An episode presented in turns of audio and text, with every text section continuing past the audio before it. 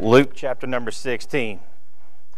I'll be honest, I struggled all week with what to preach tonight. And um, I didn't want to preach out of this passage because our pastors preached out of here before. We've all preached out of here before, probably preachers tonight. And then he mentioned this portion of Scripture this morning, and I told myself, like, yep, that's it. I'm not going to be there. And then by the time he got to the end of service, God told me, yep, that's where you need to be. So, Luke chapter number 16 I do want to thank Pastor for our opportunity to have tag team tonight. We're going to start reading down in verse number 19. So there was a certain rich man which was clothed in purple and fine linen and fared sumptuously every day. There was a certain beggar named Lazarus, which was laid at his gate full of swords, and desiring to be fed with the crumbs which fell from the rich man's table. Moreover, the dogs came and licked his sores. And it came to pass the beggar died and was carried by the angels into Abraham's bosom, and the rich man also died and was buried. And in hell he lift up his eyes, being in torments, and seeth Abraham afar off, and Lazarus in his bosom.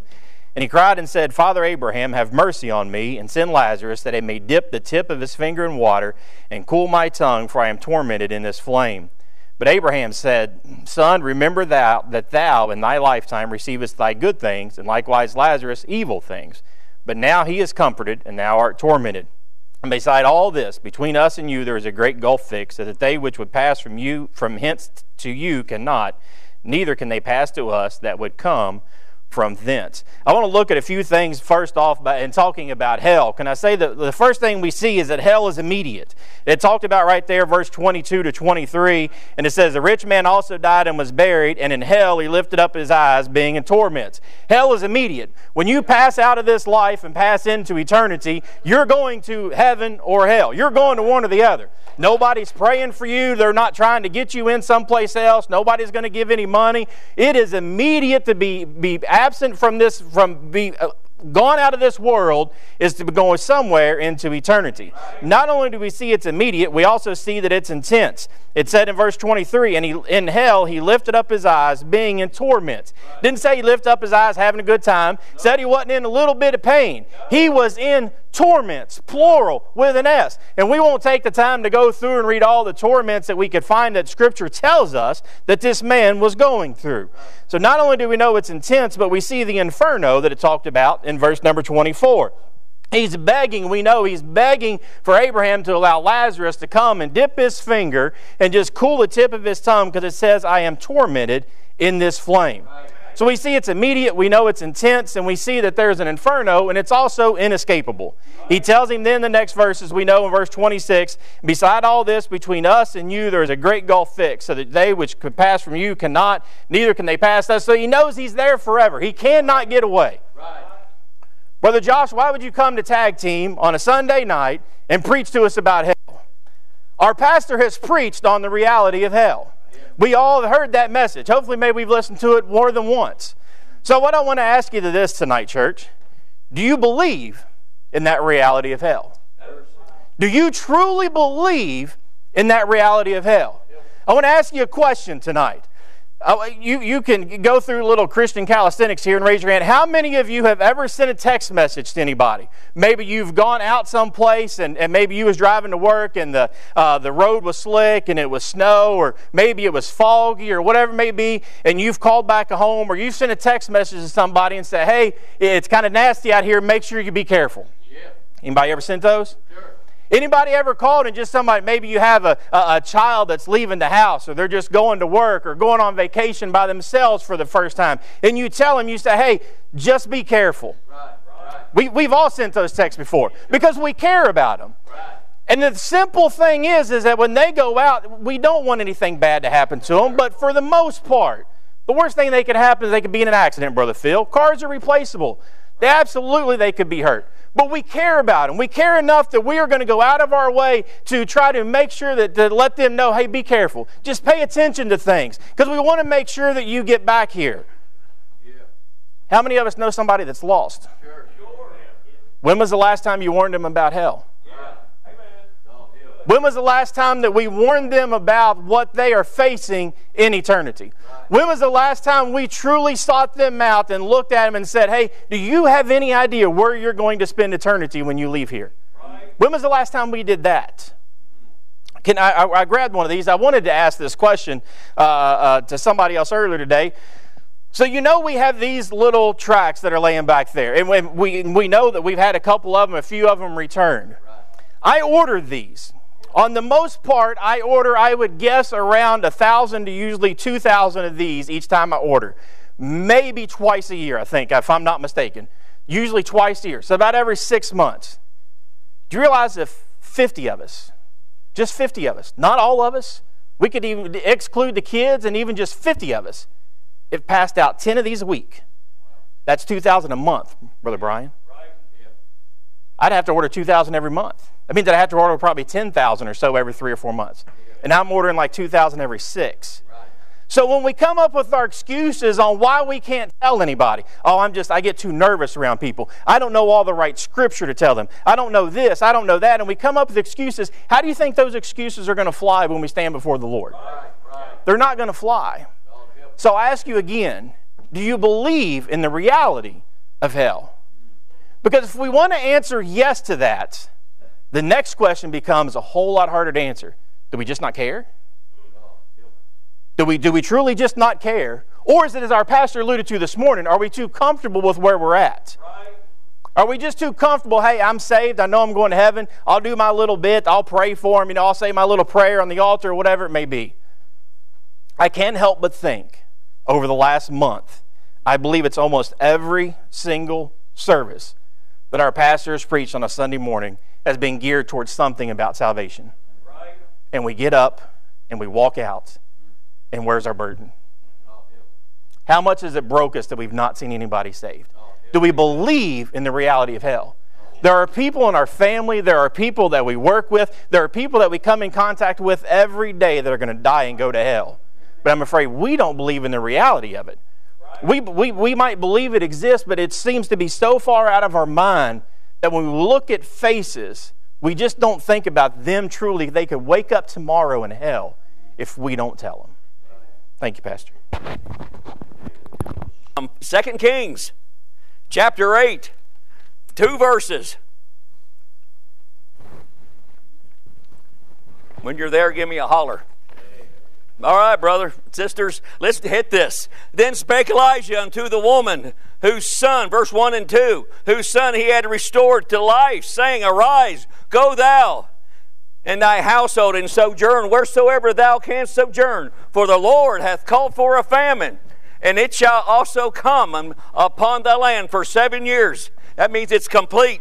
And the woman, verse 2, and the woman arose and did after the saying of the man of God, and she went with her household and sojourned in the land of the Philistines for seven years. The thing about this is, I'm surprised they still maintained a relationship. I don't, it doesn't talk about the span of it, but a lot of times people leave here, you don't hear nothing about them no more. And that's a blessing that they still maintained a relationship. The woman is given what? She's given a command to do what? Get out of here. And it talks about sojourn.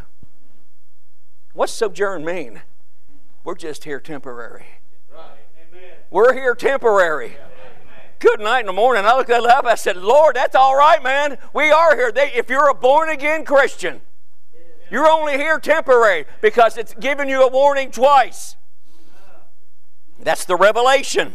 It brings responsibility. When God reveals something, you can't predict the command will happen. What's the command? We're those who are in Christ are supposed to go out there and tell a lost and dying world like the pastor preached this morning, First Thessalonians, and what Brother Christian taught, and Brother Josh. He preached on hell. He preached on go tell people, and he brought um, preached this morning on when we see our Lord and Savior Jesus Christ. Yeah. The Christian's supposed to go out there. The second priority of the command is to move come and, and to move out. The reason is to move. God often gives a command before the reason. This shows the command has more priority than the reason. Third, the providence of the command. It came before the famine. I'm going to tell you something, and the Lord hath called for a famine. The reason why the Lord calls for a famine is because in the Old Testament is to get people's attention. And that's what we're supposed to do. Through um, testifying what God's going to be doing, we don't have long.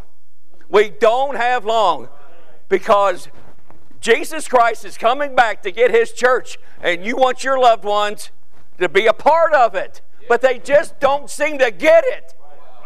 They don't get it. And you cry to them, Come on, get with it. In her response, she had to go. She had to go to another land. You think she wanted to go?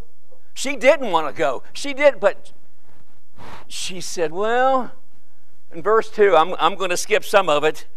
I'm, she said, uh, Elisha, I don't want to go. Does she say that? She says no. She packs her stuff up, her and her household, and they get out. She does not complain about it at all. Some of us, I can be just as guilty as, I mean, you just, ah, you got to do this, you got to do that. But when you get saved, the thing about it is you got to go to church. I don't get to go. I want to go to church. Three days a week we got revival. I'm looking forward to it. Yeah, you do get tired. Whoopie doo. Who don't get tired?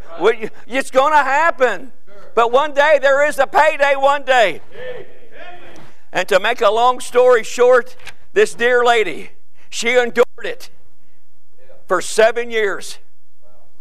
For seven years, she did it. She never complained about it. And at the end, she was obedient to God. She did what she was supposed to do. And at the end of this, she'll get a good, well done and good and faithful servant. You're a good soldier for God, and that's what we have to do. Bless the Lamb of God. I'm done. Mark chapter number 5. Amen. And uh, long time ago, it used to be pretty common that people had a touch of God on them. And uh, we've kind of got away from that. And that's what I want to preach on tonight getting Jesus to touch us. Look in verse 25, and it says, And a certain woman which had an issue of blood 12 years, and had suffered many things of many physicians, and had spent all that she had, and was nothing bettered, but rather grew worse.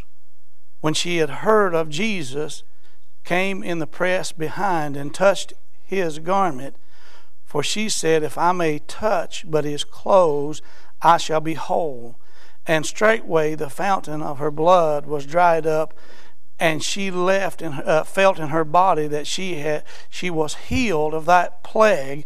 And you know, in all honesty, she knew she needed to touch him, but all reality, she wanted him to touch her. That's what she was really wanting. She wanted to touch him, but she wanted him to touch her. And here's the thing about getting Jesus to touch us you'll have to pay the cost. She spent everything she had. And the reason why we don't have these people that have a touch of God on them is because they won't separate, or we won't separate ourselves to the cause of our Savior. We are half in, we're half out, and there's so many people that just want to, you know, we're blessed to have the congregation that comes, the majority comes back on Sunday night. A lot of churches don't have faithful people like that. They're not interested in coming back. Why? Because it costs too much. I want to say this it cost your Savior a lot for you to be able to sit here tonight, for you to go to heaven. It cost Him, didn't cost you nothing. And I want to say this if you want to have that, uh, they were, I heard the story of Bob, uh, Bob Jones Sr. They said he would walk around the college and they said that old man has lost his mind. Said he just walks around and talks to himself. They said, no, he ain't talking to himself, he's talking to God. You know why we won't do it? Because it costs us too much. You know, the, uh, another thing that we won't get a touch on our lives is because the conditions got to get worse. Yeah. Did you see what the Bible says? And you know that their conditions condition got worse. I'll guarantee you, the more you try to do for God, the conditions in your life will get worse. But you'll have more help than you've ever had. Why? Because the closer you get to Him, the closer He'll get to you. The closer you draw up to Him, He'll draw. He, you know, you can face anything if Jesus is in the boat with you. You can go through hell itself if Jesus is walking next to you. The problem is, is we get afraid of all of these storms of life. We need a touch from God today, and these things like Brother Josh was talking about, and these preachers was talking about, we can accomplish that. But we need a touch from heaven. We need God to touch us individually. We need God to touch us as a church as a whole. We need to. I'm going to be honest with you, folks. We need to spend time every day praying for this man right here that God would give him wisdom. God would give him the ability to lead this congregation in the right way. That's one thing we need. Now, let me say this the next thing, we got to come to where Jesus is. Right. Yes, sir. She had to go where he was. Right. You know, a lot of people say, I'd like to have help from God. I'd like to get my life straightened up, but they never come to church. Right. This is the place you get, you don't get gas down at the grocery store. Yeah, right. You get gas at the gas station. Right. You don't get help from God just sitting at home. Right. I know if you're if you're uh, hindered in bike, you can't do that. If your health bothers you, and you can't. I understand all that, but a lot of people use that as a crutch. Right. They use that as a crutch. Well, I just don't feel like getting out of my pajamas tonight. Well, I, I feel sorry for you, but I want to say this. If you ever want God to touch you, if you ever want to see something special in your life, you know what you're going to have to do? You're going to have to get around Him. You're not only going to have to get around Him, you're going to have to get around these people here. You need these people. I need these people. These, this, is- these people here, uh, uh, Brother Phil, they're more, I'm closer to them than I am my family, my blood family. I'm closer to you all than I am to any of my family. That's the truth. Amen. You got to get to where he is. She went to where he was. Last of all, you've got to be consistent. She kept moving. When the crowd got thicker, she didn't say, Well, man, I can't make it. Uh, we went, Rhonda, she said, I want to go uh, to this restaurant to eat today. The line was all the way out on 18. I said, I ain't going there. Uh, I was not consistent. I wasn't pressing through the crowd. I said, their food ain't worth it for me. But I want to tell you, here's the thing to get a touch from God on our life, we got to just keep moving forward. We got to press through the crowd, and we got to have the mindset I, all I've got to do is to touch something that's touching Him, and He'll touch me. That's the ultimate goal. Don't, wouldn't you like to have a special, this special relationship in your life? Wouldn't you like to have this relationship where people said, I tell you what, this fella right here, this lady right here, she got God on her. She's got God on her. I want to tell you, you know, I've heard, I've been told all my life, well, everybody can't have that. That's not true. The reason you don't have it, the reason I don't have it, is I won't persist. I won't move forward. I won't press through the crowd. I won't put up with all the stuff I got to put up with. Wouldn't you like to have the touch of God? I know I would, Brother Doug. Malachi chapter number 2. We don't have time to get into all of it. This is what you need to know. Levi, one of the patriarchs, children of Israel. Levi lived before any page of this book was ever penned. Levi was never the high priest of Israel, but God chose his descendants, the Levites, to become priests in the nation of Israel. Malachi chapter number 2, beginning in verse number 6, talking about Levi and why God chose his descendants to be the priest of Israel. Says the law of truth was in his mouth, and iniquity was not in his lips. He walked with me in peace and equity, and did turn many away from iniquity. Verse number 7 For the priest's lips should keep knowledge, and they should seek the law at his mouth, for he is the messenger of the Lord of hosts. The descendants of Levi, the Levites in this day and age, in Malachi's day, weren't doing what they were supposed to do. But you go study it out. God said in those three, if you go back verse number five and read that too, you'll find that there's three reasons that God chose Levi and his descendants in order to be the priest of Israel. First was wisdom. If you look at verse number 7, the priest's lips should keep knowledge. What happened? He learned at some point what God found acceptable and what God found unacceptable, and that's what he told other people. Okay, but then you'll find in verse number 6 that there was a walk. It says that he walked with me. Who? With God. Levi walked with God in peace and equity. We don't have time to get into them two words, but you know what it meant? They were partners in bringing other people to righteousness. But not only were there words, not only or wisdom and a walk, there's also words. It says, He walked with me in peace and equity and did turn many away from iniquity. How did he do that? The law of truth was in his mouth. His words turned other people from destruction to life. As I was reading these verses, as I was thinking about it, Levi was a roundabout Christian. Roundabout. Not meaning weird, talking about the roundabout. You can't just drive through a roundabout. You're going to tear up your car. A roundabout requires a decision. You got to make a choice when you come to a roundabout. You got to choose to slow down. You got to choose to wait on other people. You got to choose to pay attention. Or else the roundabout's going to destroy you. You know what I've heard a lot of tonight? We need more roundabout Christians. You want to know what Levi's life was? He's saying you can keep going down that wide way. You can go from Pleasant Valley and you could go down to that camp burns. You know what that's going to be? That's wide. He said you can keep going that way if you want to. But there's a little narrow road over here. It's only got two lanes. And from here to the hill, it's a straight shot. Broad is the way that leads to destruction. There's a narrow way, a straight way. Still goes by the cross. You know what Levi was? He's just a roundabout saying, hey, if you want God, he that way. You can keep going that way, but you can't ignore me. I'm a roundabout. You try to blow through me, and things are going to go bad for you because God's got my back. But you got to choose to slow down and you got to pay attention. Roundabout Christians, not only can they not be ignored, roundabout Christians require a choice. When you get to a roundabout, you don't just hit the gas and keep going like a red light. You can't keep going the way that you got to choose either to turn left or to turn off and to turn right. So many people caught in indecision, they're just driving around in circles around roundabouts. We got too many Christians just driving in circles saying, All right, Lord, when do I get off? Some of us just need to decide to be, Lord, I'm done driving. Just put me in the middle of one. Let me tell people that's where you need to get off. That right there, that's where you need to go. You know, when you come to a roundabout, you got to pay attention to the signs. If it's dark, if it's not too light outside, well, what do you think this world is? It's dark right now. We got a little bit of light. What are we doing? We're just shining lights on the road signs.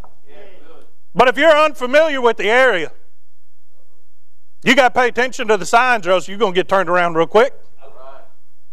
You know what Levi was? He was one that had understanding of where he was and how to get to God. Hey, stranger, I know you're not familiar with this area. That way, that's just that's a lot of noise. That's death. That's destruction. That's the dangerous road. That road right there will take you to life. Here's the light. I'm going to shine the light onto the sign for you. You know what it says? Christ, that way. That's the way to life. Levi was out there knowing that people could miss it. What's it say? It says that his life turned many from iniquity. Not all, but many. Levi had an impact on those around him, and God said, A priest is a messenger from God. Go read the book of Revelation. You know what you are? You're a king and a priest. You get the benefit of being able to enter into the throne room of God and offer up your own prayers to God directly. But you also have the responsibility of being a mouthpiece for God as a priest. You know what we need? We need to say, Lord, put me in the middle of a roundabout. Let me just tell people which way's the right way. Says that they knew that Levi had so much sense that they sought answers from his mouth. They came to him and asked him for the truth. Why? Because they believed that he knew it.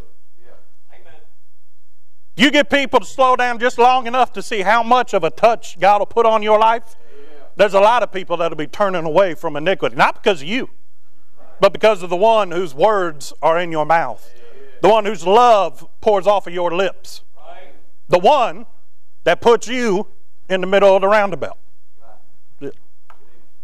Right. 1 John chapter 5. Uh, let me read verse 1, 2, and 3 to you.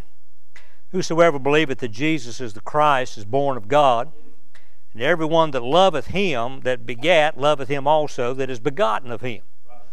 By this we know that we love the children of God when we love God and keep his commandments. For this is the love of God that we keep his commandments, and his commandments are not grievous. When we were in uh, St. Lucia, in one of the sessions that I was teaching, I made, I made a statement about my life before I was saved. I said three basic things I hated school, I hated reading, and I hated to study. That's not good for school. But that was me.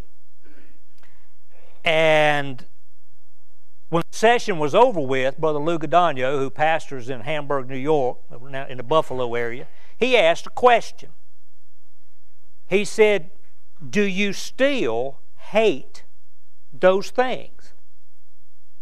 Because he knows that mostly what I do now as a born again believer requires that I'm not ever out of school, that I have to study constantly, and I have to read all the time. So we ask the question do you still hate those things? Are you doing them simply because you know you're supposed to as a child of God, or is something different? Now, the answer to that is something's different. You see, those things that were once grievous to me are not grievous now. Now, why is that the case? Because when you get saved, God changes you. The Bible says that you are a new creature in Christ Jesus. His commandments are not grievous because it's different now since Jesus saved my soul. It's different now. He put a new song in my mouth. Uh, he made a new creature out of me. Uh, he put a new desire in my heart that I did not have before. The only thing I wanted to do, basically, before I got saved, was play drums. That's all I want to do. That's what I lived. That's what I slept. That's what I drank. Everything was about drums to me. My teachers at school, they, I drive them crazy. I sat in my least favorite class of them all, algebra. And I was sitting in that class, I saw heads go up and down just like this. Okay. I sure am glad I didn't learn it because I haven't used it. Y'all get that in a minute. All right, but I would sit in class, I would do that on the desk all the time. And the teacher would say, just go to the band room and get out of here. she knew that that's all that was on my mind. Algebra was not it.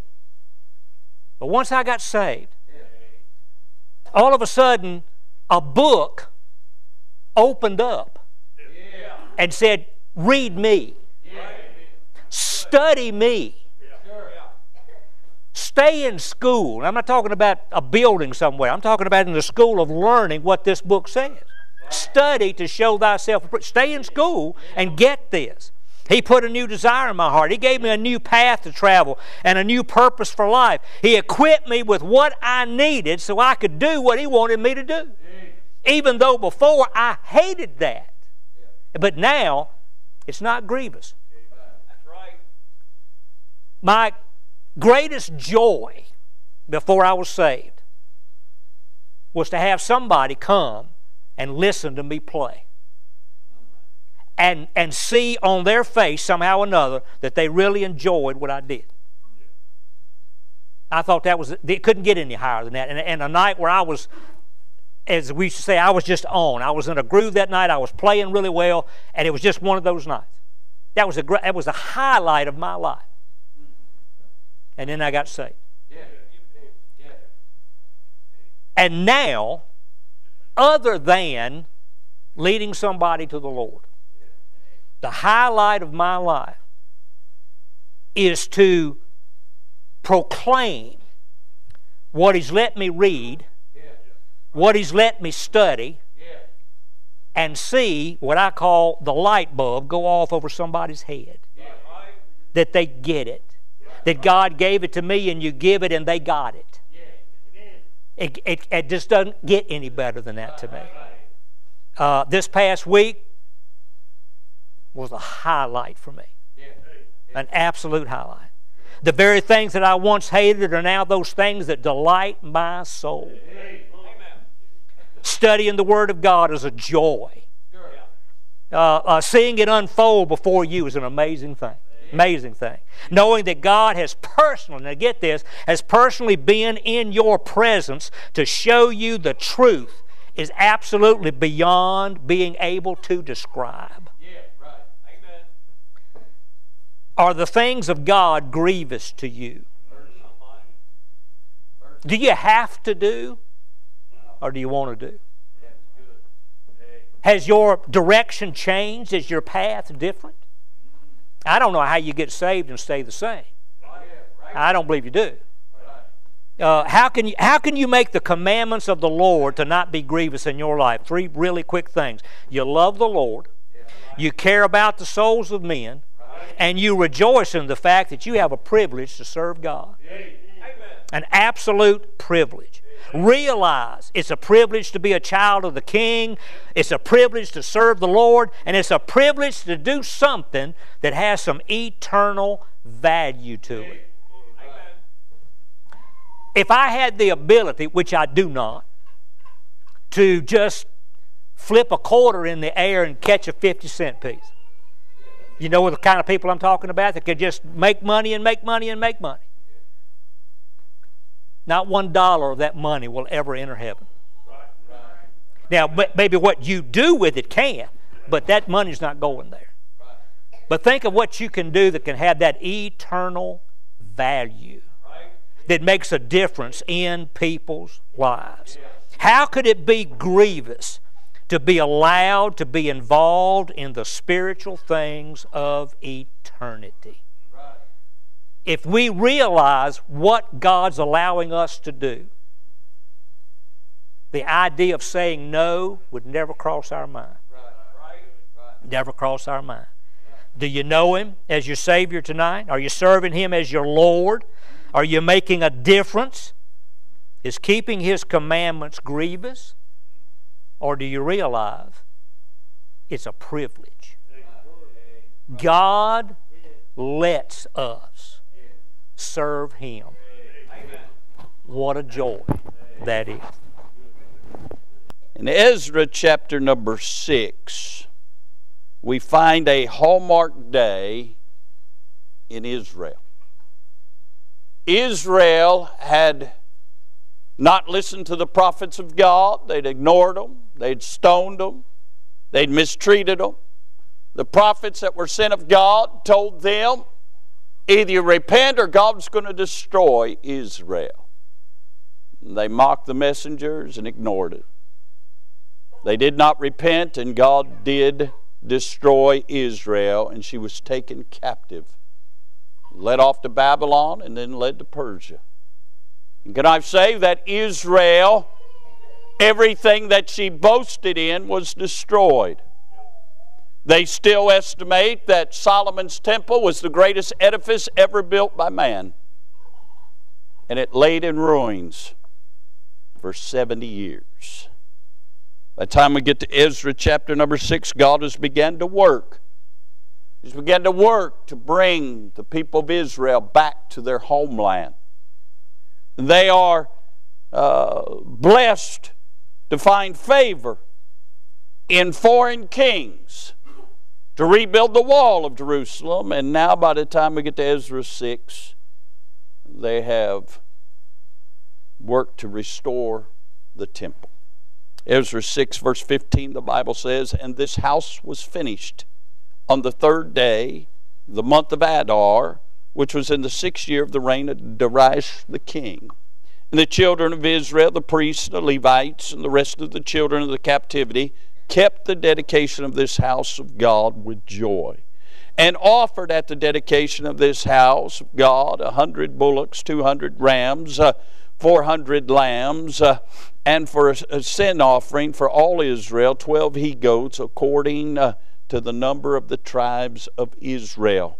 And they set the priest in order, or I'm sorry, and they set the priests in their divisions, and the Levites in their courses for the service of God, which is at Jerusalem, as it is written in the book of Moses.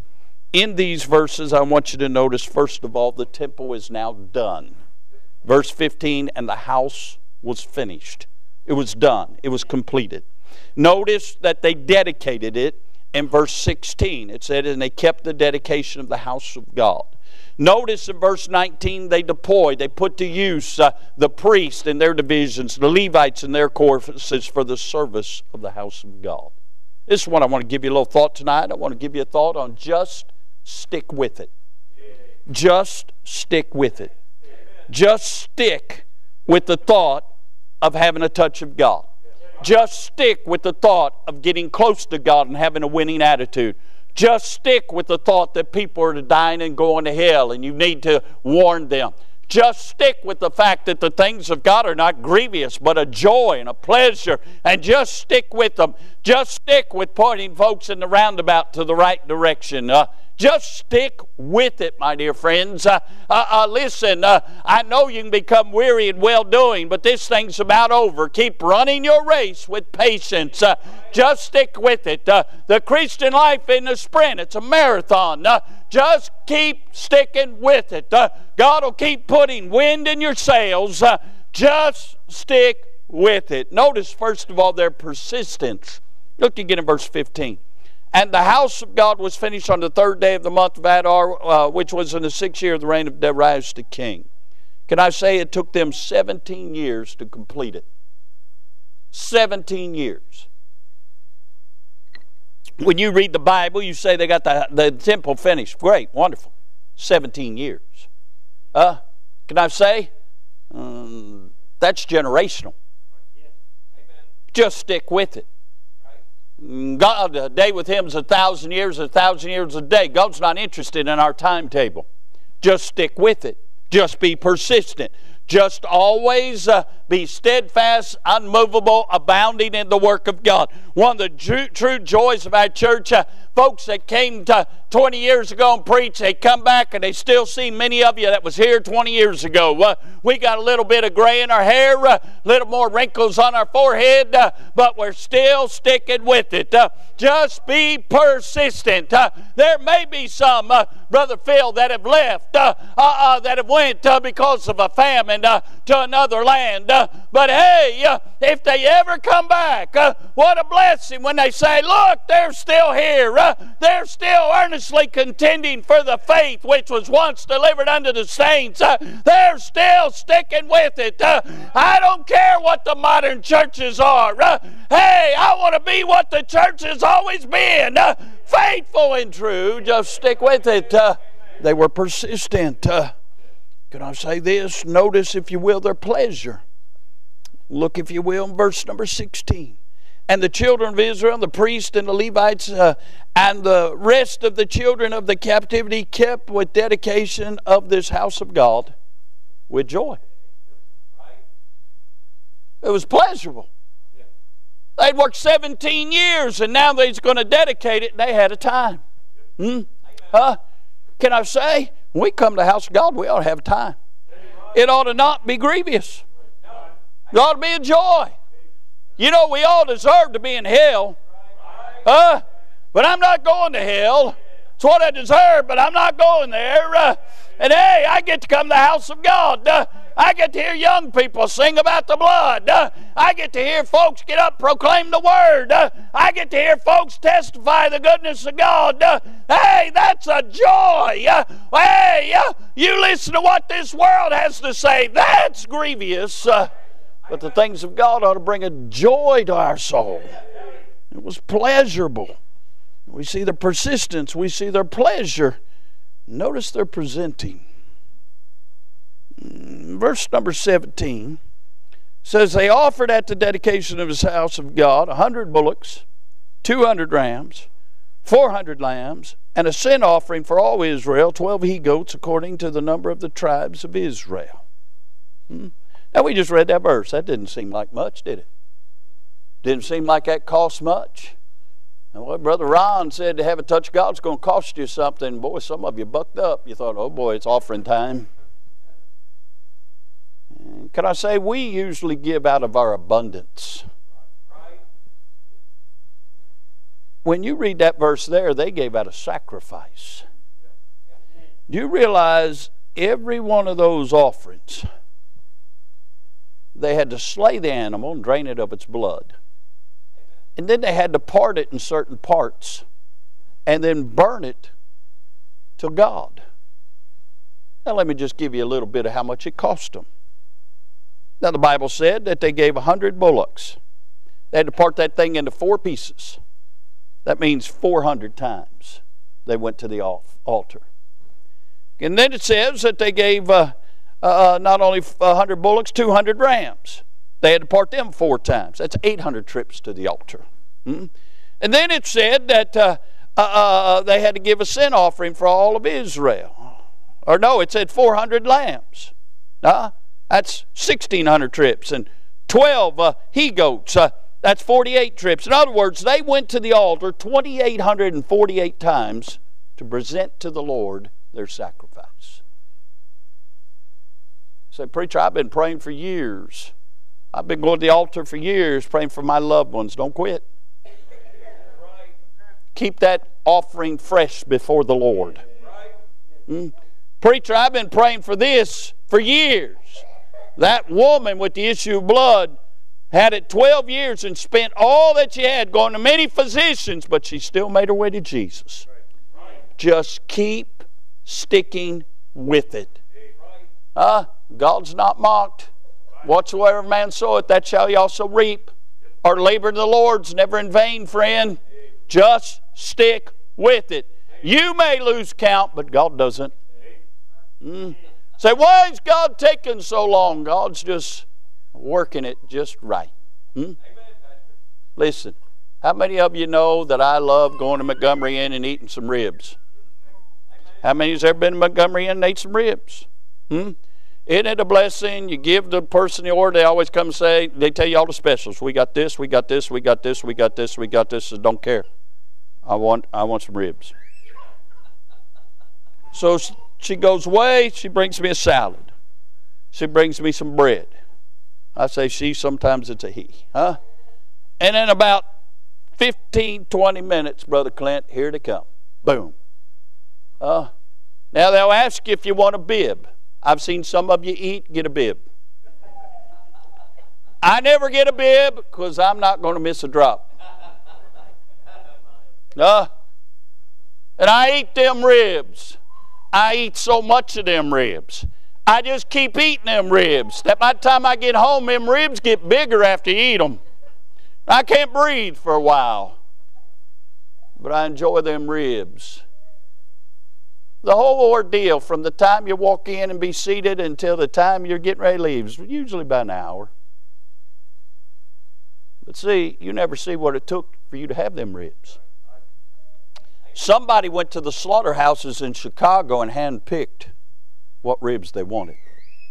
Then they were transported here to Cincinnati. And then they were put up. And then when it came time mm, for them to be served, long before the restaurant ever opened, somebody got there and they boiled them ribs for about four hours. Then they basted them for another hour or so. And then you order them, and then they come to your table fresh and hot. You see, somebody had to prepare them. Somebody had to be there and cook them. Somebody had to go through all the work so I could sit there and burp for about four hours afterwards, huh? Can I say, if I'd get them before they're boiled, they'd be nasty. If I got them after they was boiled, they'd have no flavor. You see, God never does anything nasty or never does anything too soon. He always is right on time and He does all things well. Just stick with it. Keep presenting your petitions before the Lord and just wait. One day. One day. Your number come up. Hmm? Can I say this? Just stick with it. Let me say Leslie. Notice the placement. Look at verse number 18. And they set the priests in their divisions and the Levites in their courses for the service of God which was at Jerusalem, as it is written in the book of, of Moses. And the children of the captivity kept the Passover upon the fourteenth day of the first month.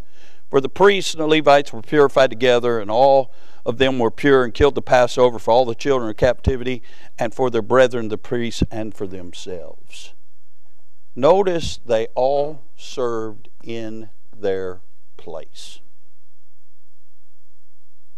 It is a grievous thing to God when we try to be what we're not. And it's a grievous thing to God when we get out of our place. Friends, we're fitly framed together in the family of God. There's only one Dr. Phil. Don't try and be Dr. Phil. Just be you. But be in your place. When you're in your place, serving to the capacity you're supposed to serve, everybody else will be blessed. When we get out of place, it becomes a hindrance. I'll say this, I've said this before. If you're not pulling your weight, that's causing other people to pull their weight and yours too.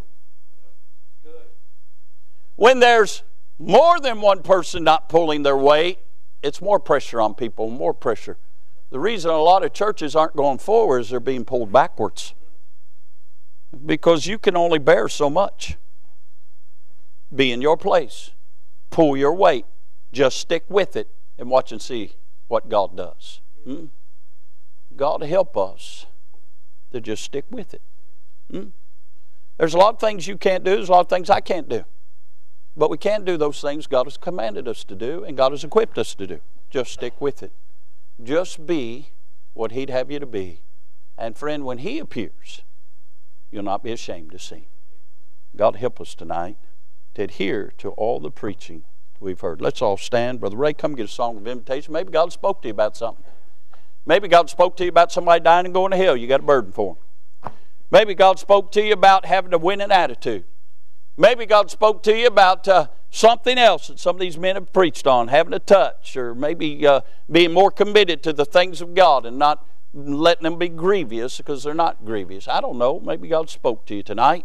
If He spoke to your heart, the altar's open. Some are already come. They're picking out song. Let's pray. Father, we thank you for all the messages.